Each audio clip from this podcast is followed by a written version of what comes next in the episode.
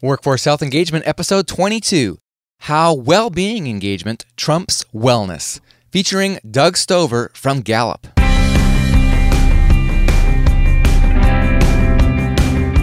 Welcome to Workforce Health Engagement, a show exploring strategies to improve your employees' health and productivity and to protect your bottom line. Join us as industry experts discuss how to engage employees in population health management, wellness, and healthcare consumerism. This is a special series by the producers of the top rated podcast, Engaging Leader.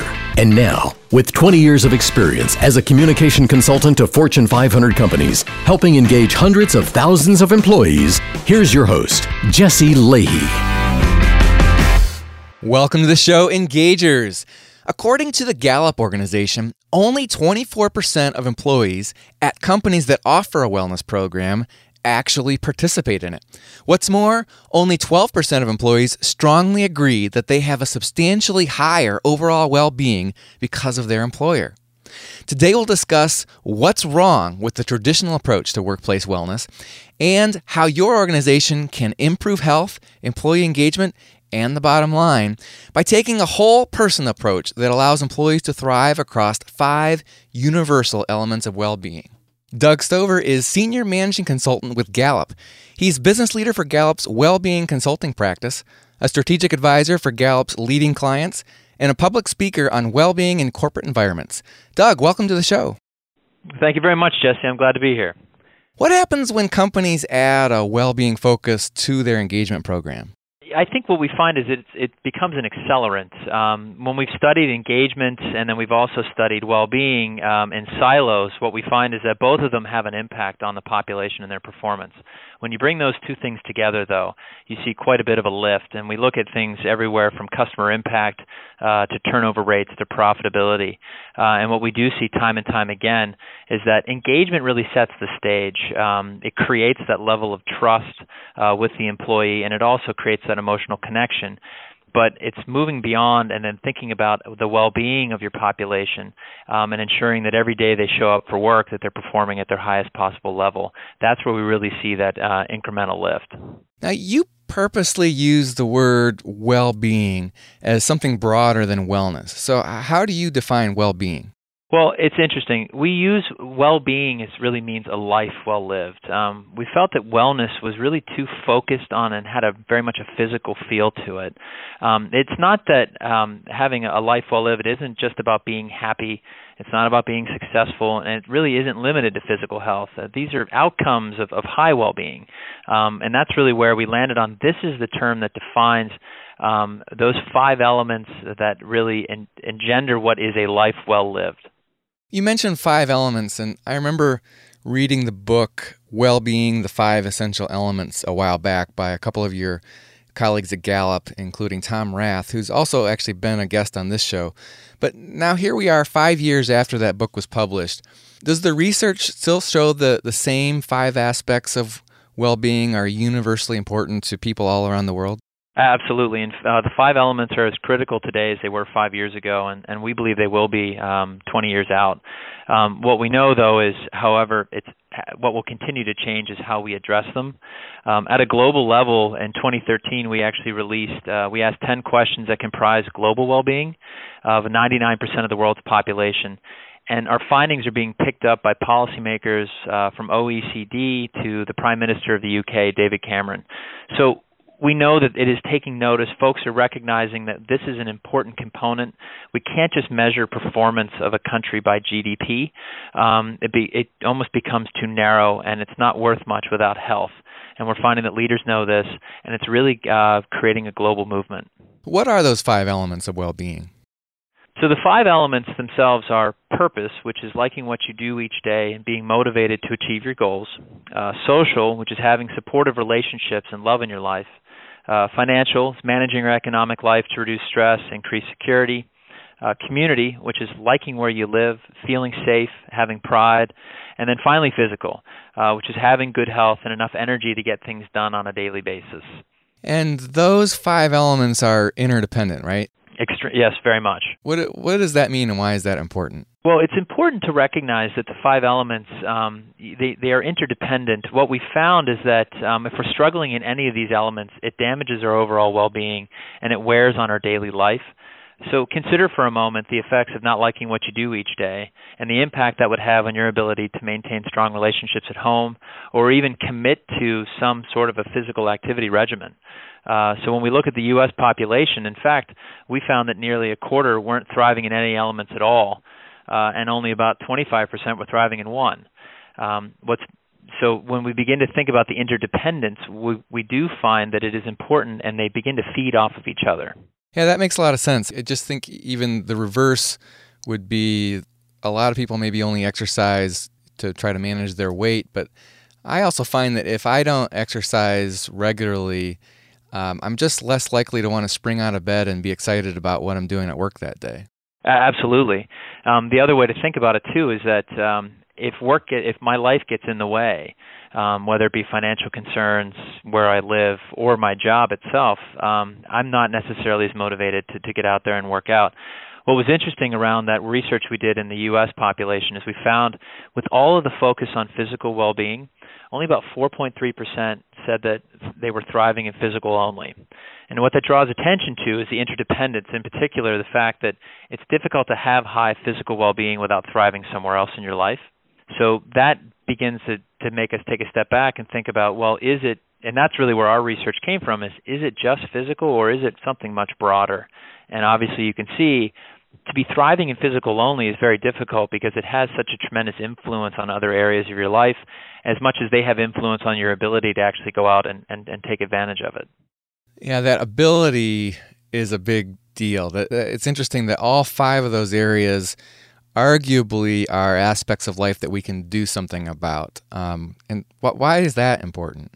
Well, I think it, it's very important. As as our research has continued to evolve, that was one of the things we focused on. Um, it's one thing to measure, but um, if you're measuring and there's nothing that can be done about it, it actually becomes uh, disheartening or almost a barrier. The five elements, as we look at them, these are things that you or I uh, can take advantage of. We can change in our own daily lives, but there are also things that a leadership that our leadership can look at, whether it be in a community, in a country, or in a company, and say, "Hey, these are some areas that we can begin to provide support for our employees." So it expands that conversation, and it also gives folks um, the ability and, and the belief that, "Hey, I can actually change this. I'm not beholden to something else. There's not outside factors that are that are challenging me." Now, getting back to this difference between well being and what would be traditionally considered wellness, Gallup has found that most employees don't participate in a workplace wellness program. What's, what's going wrong there? Well, you know what we've found through our research is there's really four elements um, or, or, four questions that, that we need to ask ourselves, and, and the first is, well, how are we defining it? Right. So, um, do we take a holistic view that addresses the different elements, or are we primarily focused on physical? And that's important because most of us are aware that physical health it's it's a key determinant of life well lived. But unfortunately as we mentioned as I mentioned earlier life just seems to get in the way. So a lot of times hey I get it. I know I need to be uh, eating better nutrition. I know I probably need to quit smoking. But you know what? I've got other problems that supersede that and it's just not on my radar. Um, one of the other critical components we found though is does your, does the culture support it um, so employees experience something that we call perceived organizational support. Um, it's their perception to the extent of which the organization actually uh, values their contribution and cares about their well-being. And what we found through our research is that if the, the perceived organizational support is low, well-being interventions go nowhere. Uh, so for them to have success, it really needs to be a part of your culture and the values. Um, it's not just something we pay lip service to, but it's something that you experience daily. Um, and the other two pieces are as important, if not more important. Uh, the one is, is the role of your manager. Um, they establish the trust that's needed for well-being to thrive. So before we as managers can talk to our employees about their health, we really need to ensure that they've engaged uh, in the conversation, that they're engaged. Or, or what we're finding is that that conversation kind of feels it falls flat. And then the last piece is that well-being still, as much as we can do as leaders um, to create the right environment, uh, for well-being and to put all the programs in place. It's just an individual conversation. Everybody engages uh, at a different point. Everyone gets on to the well-being train, so to speak, at a different station. Um, and so, are we providing employees or individuals that opportunity to engage where they most need it today? Uh, and is it something that we are constantly making available? It's it's almost from a nudge mentality more so than it is from a hey, that's just one more thing I have to add to my my basket of uh, things to do today. Hmm. Well, I'd like to break some of that down. You mentioned the company culture and the structures that support well-being. Can you give us some examples? that that actually work? Sure. So, I mean, when we're thinking about the company's culture, we're really we begin by thinking about it of what is their identity. Um, so, is this in in effect is well-being integrated into the organizations, their beliefs, their behaviors, uh, and then also the systems? And so, really, what we're thinking about from a cultural perspective is leadership. Um, are we making the are, are we modeling the right behaviors? Are we setting the right example? Are we communicating the importance? Um, from a values perspective, um, what are the attitudes and the assumptions? Uh, who do we reward? Who do we recognize? Um, if you think about it, who are the heroes in the company? Is it the folks that have the pizza boxes that are sitting outside the cube because they pulled that that another all nighter, or is it the individual who is really buttoned up and gets their job done day in and day out. But you know what? They can leave every so often and go home and spend time with their family and maybe contribute to the community. It doesn't stop there, though. From a cultural perspective, um, we want to think about human capital. So, are we hiring people um, that that actually believe and and and uh, uh, um, think about well-being? Do we develop them in that way? Um, how are we developing them? Um, this is really where engagement plays such a critical role. What are we doing to create that level of trust? Um, we also the, the, last two would be structure. Um, so how are we aligned? Um, do we have a, uh, a work from home culture that we are basically spread out, or are we a matrixed organization? Um, how do we get our jobs done? And then the final piece, which is very important here, is uh, performance. So, um, how do we hold folks accountable? Um, what do we incentivize them to do? It's it's fascinating. As much as we want to believe that people are, are going to pursue well-being because they they feel that there's an altruistic nature, and there is. Um, when they make decisions around their job and they make decisions around what is important and what is not, they're going to look at how they're rewarded and how they're held accountable.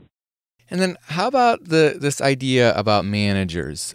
For example, what, what are some examples there of where managers can either work against the organization's well-being efforts or actually promote them? Well, yeah, no, it's funny. Um, managers, uh, as I mentioned, play a really critical role. And there was a study that was done by Danny Kahneman a couple years ago, and he asked the question of who do you want to spend time with every day. Um, and this was in line with what the well-being research that we were doing. So which no surprise, although maybe the order might be a surprise to some. Um, friends was number one, relatives was number two, and significant others was number three. So clearly, this was a blinded study, so that no one significant other picked up on that. but but but what was fascinating though was all right. So who fell out at the last? Uh, at the bottom. So third from last were your customers. Second from last were the coworkers, and dead last was the boss. And so what we were finding is that um, you know the, through our research we found that that the boss has this um, it, it almost creates this environment where through extensive re- research we found that that heart attacks are more prevalent to occur and more likely to occur on Mondays when I'm going back to work. Um, and so what we even found was that more than 3,000 workers who were deemed their manager to be at least competent had 24% higher risk of a serious heart problem. Hmm. So manager plays a really critical role because they establish the trust for well-being to be able to succeed. Um, and that's really what we found that that they have this critical component. Can they help an employee answer questions like, "Am I able to get the job done today? Um, can I contribute? And, and my contributions, I feel like I'm recognized. Am I a part of something bigger? And, and do I see a future with the company?" Managers enable an employee to answer those questions. But then they, what we've also found is that where managers are setting that right benchmark and that uh, creating that right environment, um, suddenly you're able to ask questions around, uh, and, and we found that, that managers have a the ability to influence well-being. So um, we know that if you are more engaged, you're 23% more likely to participate uh, in a well-being. If you're highly engaged, 23% more likely to participate in a well-being program. Uh, and then consequently, what we know is that when we look at our engagement research, managers account for 70% of the variance with respect to engagement. So you can start to see the connection points. Um, most folks don't like hanging out with their manager to begin with, but yet the manager has a tremendous amount of influence on what they can and can't get done. So part of it is the manager actually setting a good example by having healthy, uh, well being related actions and behaviors, actually getting enough sleep, doing the hard work of carving out enough time for vacation and exercise and being involved with, with family events. Because a lot of times you you tend to see the, the people that rise up in a company are the ones that sacrifice all those areas in for the sake of the company's bottom line. And that that speaks a lot to the culture of the company too. So who do we reward and who do we recognize? Mm. Um, I don't think we ever want to paint the picture though that that putting in that effort um, shouldn't be rewarded and shouldn't be recognized. I think that um, you know we all are going to at times in our career need to make sacrifices. That's just part of advancement in the career. The question though becomes is on a daily basis, what is the example that we're we're setting and providing uh, for our employees? Um, there was a manager that that I talked to at one point that had a great story. Um, they talked about uh, wanting to be the last one to leave right? So at the end of the mm-hmm. day, they made sure they were the last one to leave. Now, you could view that through two lenses. One would be, well, then everyone else just sticks around and waits, and so you've got a lot of folks that are just kind of watching the clock and wanting to see who's the first one to leave because then they can they that gives them the right to go. But this was a different lens. Which what she was talking about was I'm the last one to leave because I'm not going to let someone sit there and have to keep working on something where I could be of assistance. So I'm going to make sure that everyone has has gotten the right assistance, gotten the interaction that they need, and I'll help them so that they don't spend the late nights consistently. Now, it's not to say that every so often you need to do that, um, and you will need to put in a little extra time. You'll need to work on a weekend, and that's just the cost of success. The question, though, is: Are we creating an environment where that is the norm, uh, or are we creating an environment where it's more the exception? Yeah, that's a good that's a good way to look at it. I may be the last one to leave, but it's because I've I've uh, gone around and, and made sure that my people are being well supported. Exactly, and and so I mean, look, we always hear the horror stories of the people that, yeah, I, I was kind of done at about five, but um, you really can't leave till six, so I just kind of hung out and I waited. kind of like great. So you spend a lot of time just sitting there and surfing the web, um, you know, because inevitably either that you know obviously there's there's other issues at play there um, let's not be mistaken. But at the same time you know when you have the ability sometimes to, to kind of break out a little early you know that those employees if there's a level of trust that they're going to come back and when they have to stay late they're going to stay late. That's the definition of an engaged employee is that look I, it's not that that I'm not going to do my job and not um, put in the discretionary effort um, it's just that look, when when I'm going to do it, I'll be there, and when when I know that you have trust in me, that if you know on a say on a Thursday, I was able to wrap things up a little early so I could go to my son's ball game. You're not gonna. It's not punitive. Do you recommend that managers engage employees in conversations on a maybe even on a one-on-one basis in the different areas of well-being, or do you risk sort of overstepping? The the, boundaries, um, asking people about their their financial well being, for example. Financial well being is of the five that is the hot button, right? Because obviously, if you're talking to someone about financial well being, uh, at some point it can deteriorate to I need a raise. and it, and if you find, depending upon your industry, say hospitality, for instance, where folks are working at minimum wage, or you know, and and and, and food and beverage uh, where they are, that's a very difficult conversation to have as well. What's interesting about the financial well-being is that the questions are not designed to ask about do you make enough money. It's really asking to, to it's really designed to begin to to understand are you prepared? Have you thought about and you're managing your economic life to reduce stress? Um, have you thought about how you save and, and things of that nature?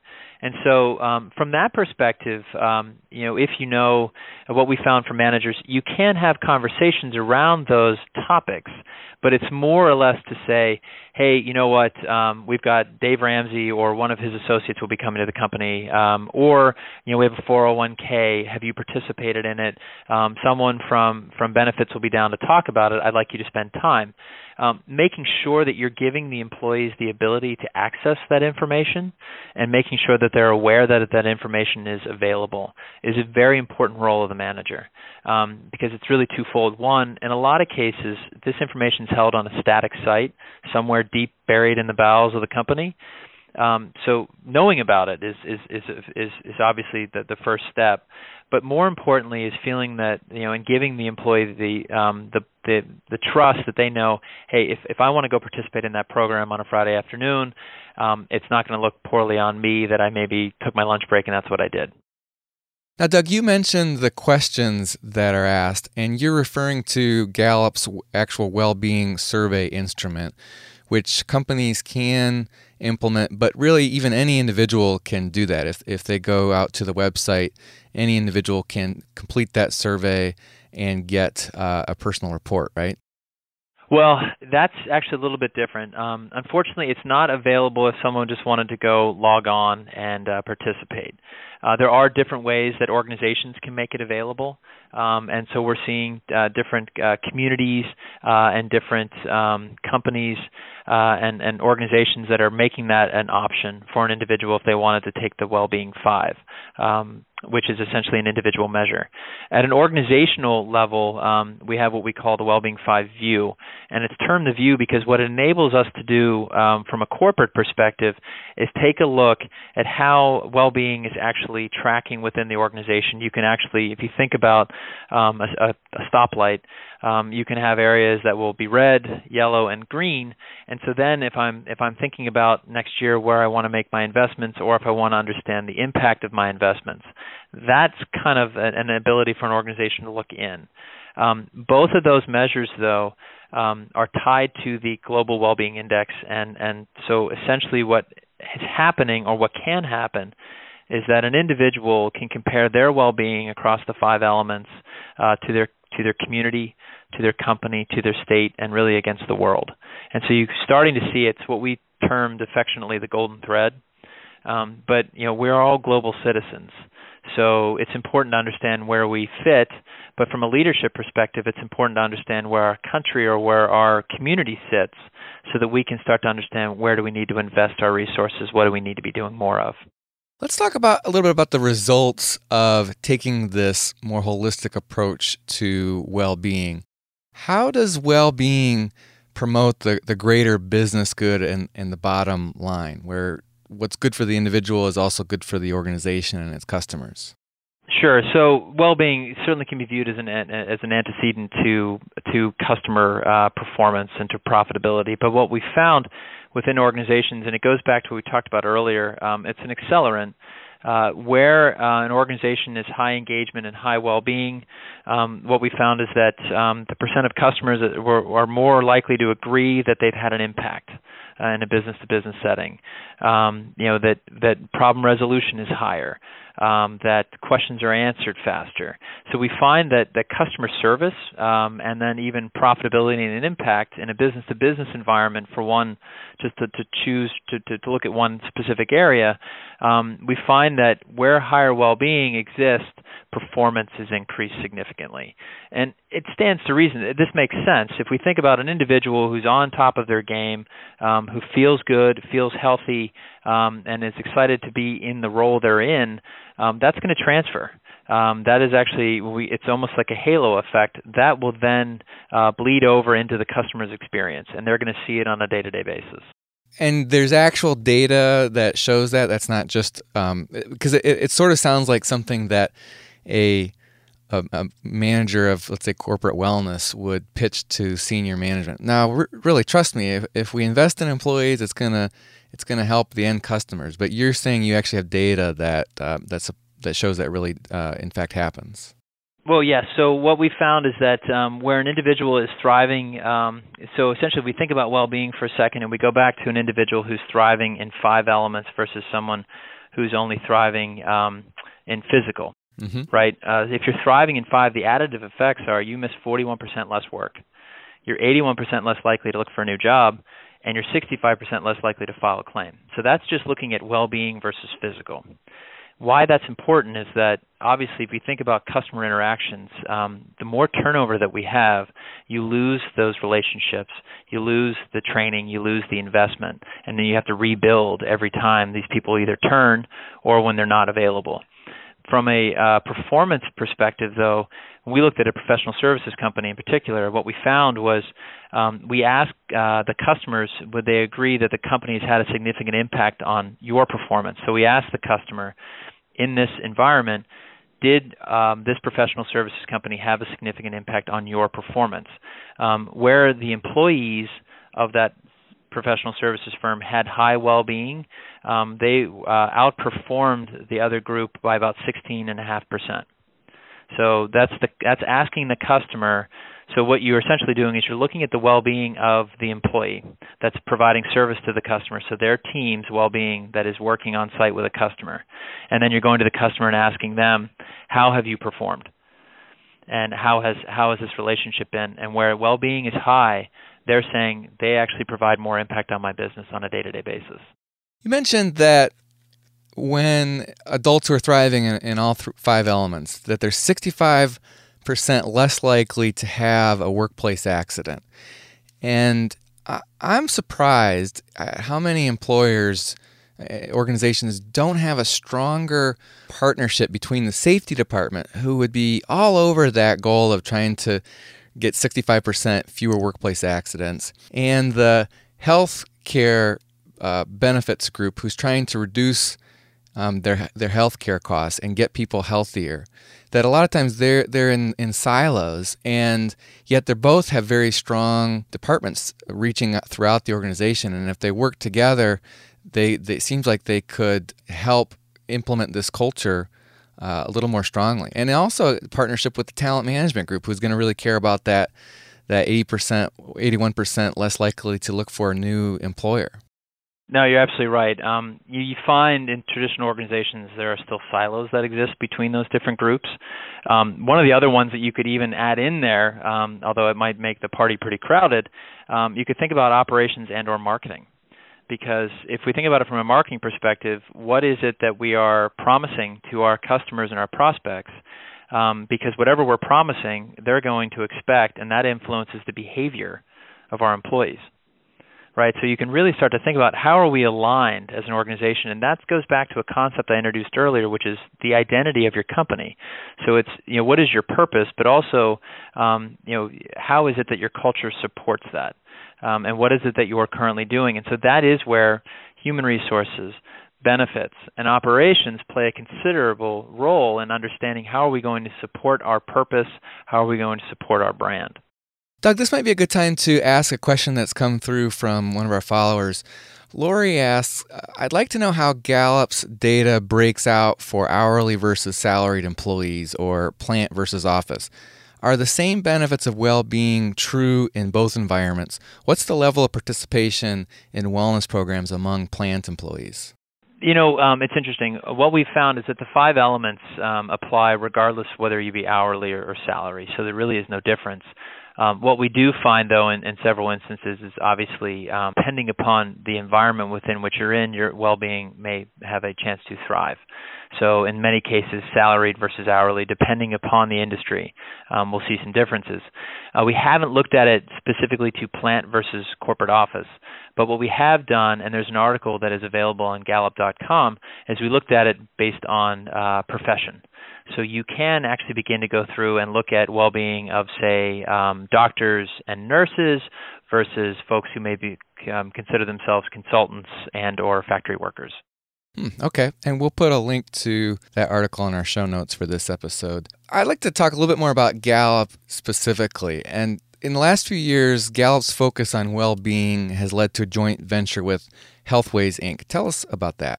So that actually um, came about in 2007. Um, both of our companies got together with our senior leadership and, and recognized that we had a mutual mission to address the current healthcare spending trends um, that that continue to be unsustainable. And it was our belief that in order to solve the challenge, we really need to look at the different at data differently. Um, so, uh, as as a country, uh, we needed to begin to understand what are the indicators that could tell us about things like obesity and smoking uh, and, and, and the like. Um, but we didn't have any instruments that went beyond physical wellness um, and traditional health risk factors. So we wanted to think about it a little differently, and that's what um, evolved into the, the original Gallup Healthways Wellbeing Index. Um, and then if you fast forward a couple years, and now we've gotten quite a bit of research under our belts, we realize that there's the ability to begin to understand how to make this more actionable at an individual level um, and create that thread that I talked about going from the individual all the way to the country. Uh, but then more importantly, um, Gallup and Healthways, uh, the way that, that we work and where our um, uh, if we think about our core competencies and, and where we excel, Healthways um, is really focused on the individual and understanding how to get the individual on board and how to keep them on board and how to make it sustainable and how to raise, you know, and focus on population health. Where Gallup comes into play is that our focus is more from a, a leadership down, so it's almost um, the, the you know if we think about the individual as the grassroots, um, Gallup thinks about things more at the grass tips and coming back down and so creating an environment for an individual to get on board. And that goes back to the beginning of this conversation was we put these programs out there but only 24% of folks are actually raising their hand and participating. Why is that?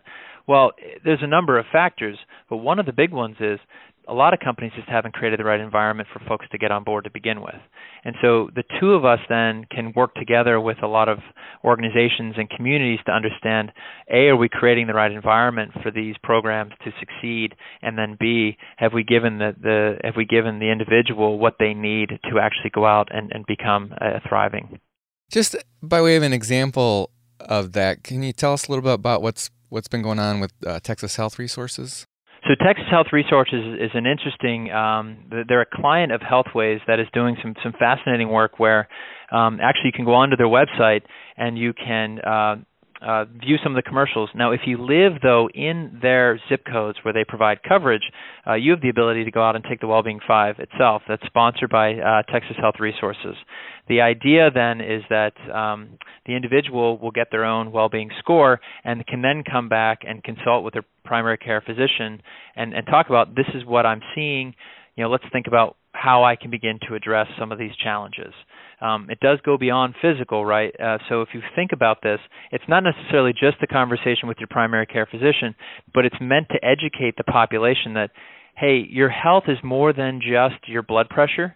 Um, your health is everything that feeds into your blood pressure and what decisions are you making on a daily basis? And that's very important. Um, so what we're also able to do then is we can measure that community and see where texas health resources compares um, the community that they provide coverage how they compare to uh, texas in general and then how they compare across the country and, and really across the globe.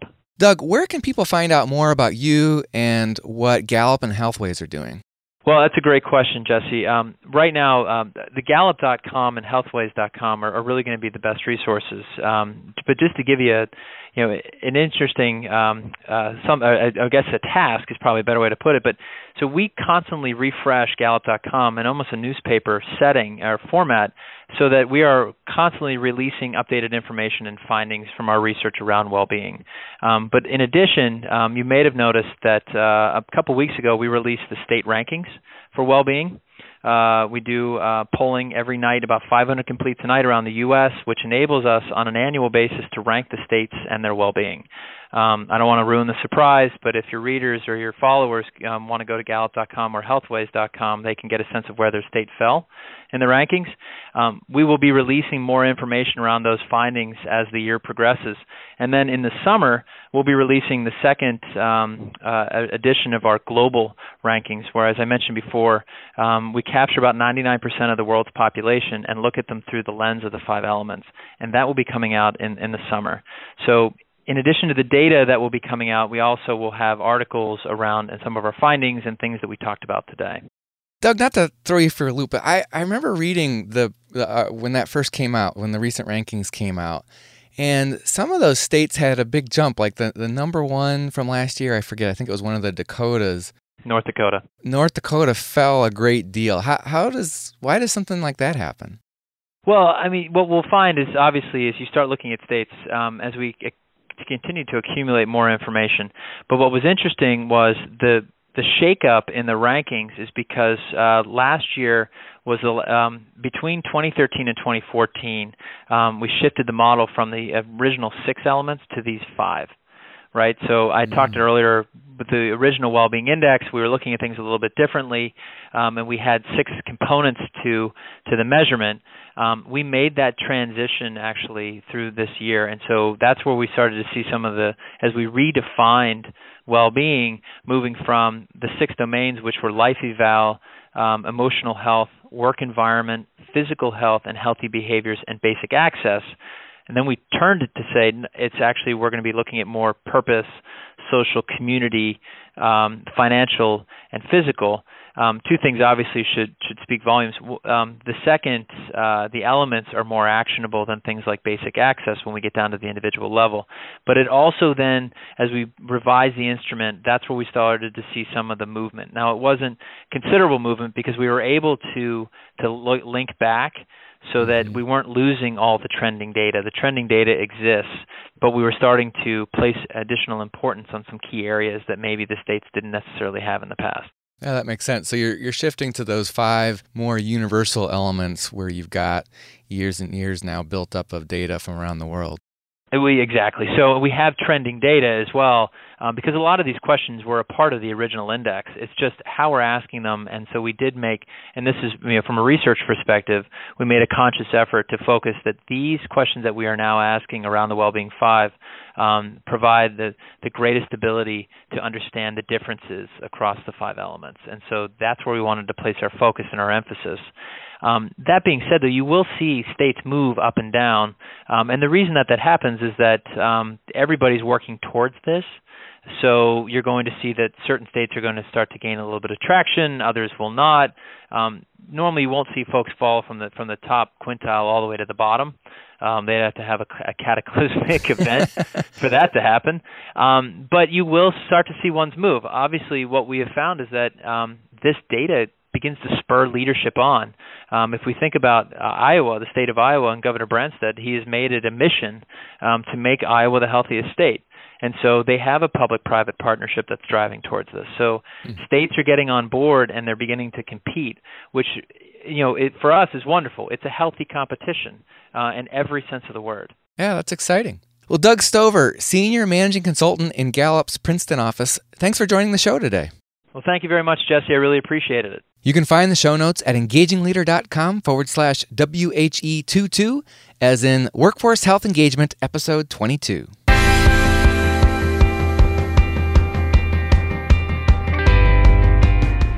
And while you're on the show notes page, you can engage with us by providing your thoughts or questions in the comments section or by clicking the red Send Voicemail button.